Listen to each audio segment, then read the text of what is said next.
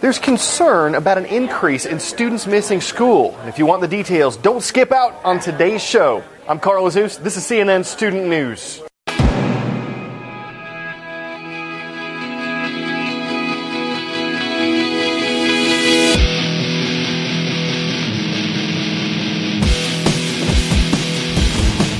No less than 30 years and no more than 60. That's the prison sentence for Jerry Sandusky. He's a former football coach at Penn State University who was convicted in June of sexually abusing young boys. An investigation blamed Penn State officials for covering up the situation. Sandusky's lawyers say they plan to appeal his conviction. The night before he was sentenced, Sandusky maintained his innocence. He said, quote, they could make me out as a monster, but in my heart, I know I did not do these alleged disgusting acts. One of Sandusky's victims said that the prison sentence, quote, will never erase what he did to me. The judge in the case told the victims that they would be remembered for their courage. I'm Jonathan Mann with another political jargon buster. What are super PACs? Their campaign attack ads are all over U.S. TV right now. Conservative super PACs that back Mitt Romney. And under Obama, nearly 800,000 more women are unemployed. The private sector is doing fine. And liberal super PACs that support President Obama. And Mitt Romney will never convince us he's on our side. Technically known as independent expenditure only committees, they're a new kind of political action committee, only without many of the same restrictions. Thanks to a pair of federal court cases, super PACs can raise and spend unlimited amounts of money for or against political candidates. There's one key restriction they're not allowed to work in conjunction with the candidate they support. But critics say super PACs open an election up to potential corruption on both sides, we have these incredible amounts of money, and I guarantee you there will be a scandal. There is too much money washing around politics. As of late September, nearly 900 super PACs have spent more than $270 million on this year's campaign, according to the campaign spending watchdog group OpenSecrets.org. Their millions could influence the election. Super PACs. Another issue that could have an impact on this year's elections voter ID laws. Now, many of you have a photo ID that you might wear for school. In some states, voters are required to show ID in order to vote.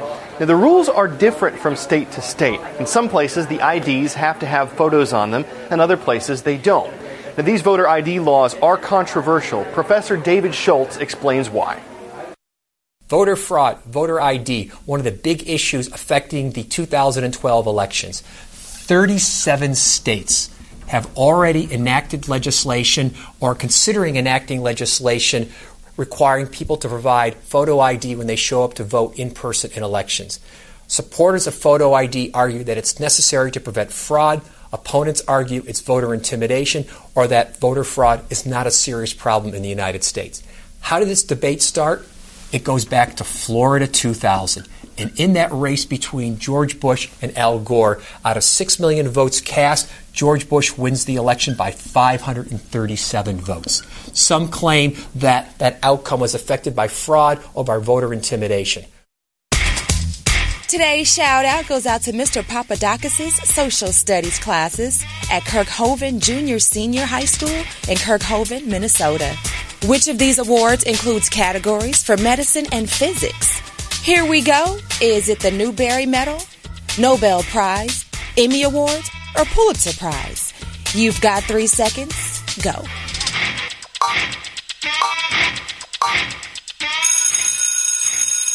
There are Nobel Awards for medicine and physics, and also for chemistry, literature, economics, and peace.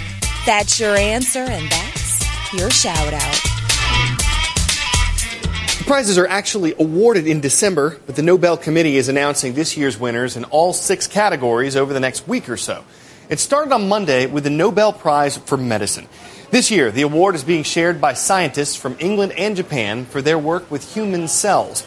What they discovered is that mature specialized cells can be reprogrammed to develop into completely different types of cells. Scientists think this could be a major breakthrough for medical treatments. French and American scientists were announced yesterday as the 2012 winners of the Nobel Prize in Physics. They both study subatomic particles for their work with light and matter. What they've discovered could lead to huge leaps in computing technology. This week, from October 7th through the 13th, is Fire Prevention Week. In order to recognize that, some government agencies are providing new statistics about home fires. Every year, around 2,300 Americans die in home fires, and more than 12,000 others are injured. So, how do these fires get started? Cooking equipment is the number one cause. Between 2008 and 2010, 40% of home fires started with cooking equipment. Heating and air conditioning units are another big cause. That includes portable space heaters. Officials say the best ways to be prepared are to make sure there are working smoke alarms in the house and for families to come up with and actually practice a fire escape plan. Well, if you're watching this show, there's a good chance you're doing it in school. There are a lot of students who aren't, though, and we're not talking about those who are being homeschooled. According to a new study, millions of American students miss nearly a month of school each year. For this next report, Athena Jones went to Baltimore to examine the problem and to find out how one school system is trying to fight it. We're going to try and teach you strategies to make a good decision.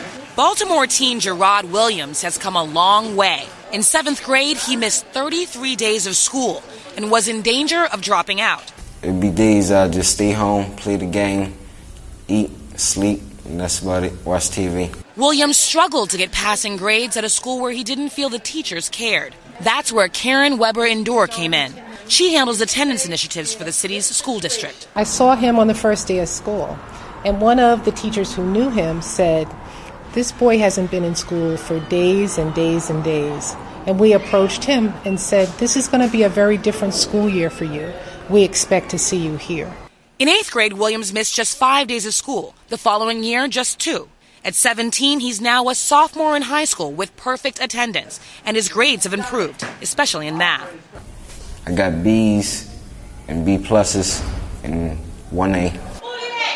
A Johns Hopkins University study estimates 5 to 7.5 million K 12 students are chronically absent each year. That means they miss one school day out of every 10. Maryland, where the rate is 11%, is one of just six states tracking the issue. It's, it's sort of a, a hidden problem. I, like they say it's like bacteria in a hospital, that it actually creates havoc, but we don't know it because we're not measuring it. Repeated absences are most common in kindergarten and in high school and low income students are more likely to miss class, often due to transportation or health issues, and sometimes because they have to work or take care of family members. We have to go the extra mile. We're texting parents now. The school system itself is texting principals and saying, you know, there are a large number of students who are absent from your rolls. Um, what, what's going on? Baltimore schools also use robocalls to alert parents about absences. Social workers talk to families when students are missing too many days of class, and students are now being rewarded for good attendance. Check out this video from the University of South Carolina's football game last weekend. The Fail family was invited onto the field as the military family of the game. Sergeant First Class Scott Fail has been stationed in South Korea for the past year. He recorded this video telling his family how much he loved them and that he wished he could be there with them. Well, turns out he was.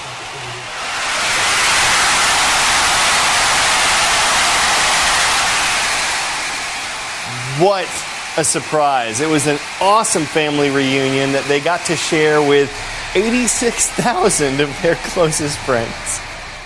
Well, before we go, watching wildlife can be fascinating. Turns out it's true even if you are wildlife. Like these gorillas who look to be obsessed with the caterpillar that's crawling around the bars. If you look closely on the right side of your screen, you can see it right there. Now, one of them has a close up view, and the other's like, What you looking at? I want to check this out. Oh, it's a caterpillar. And the first one's like, All right, you need to get back there because I was here first.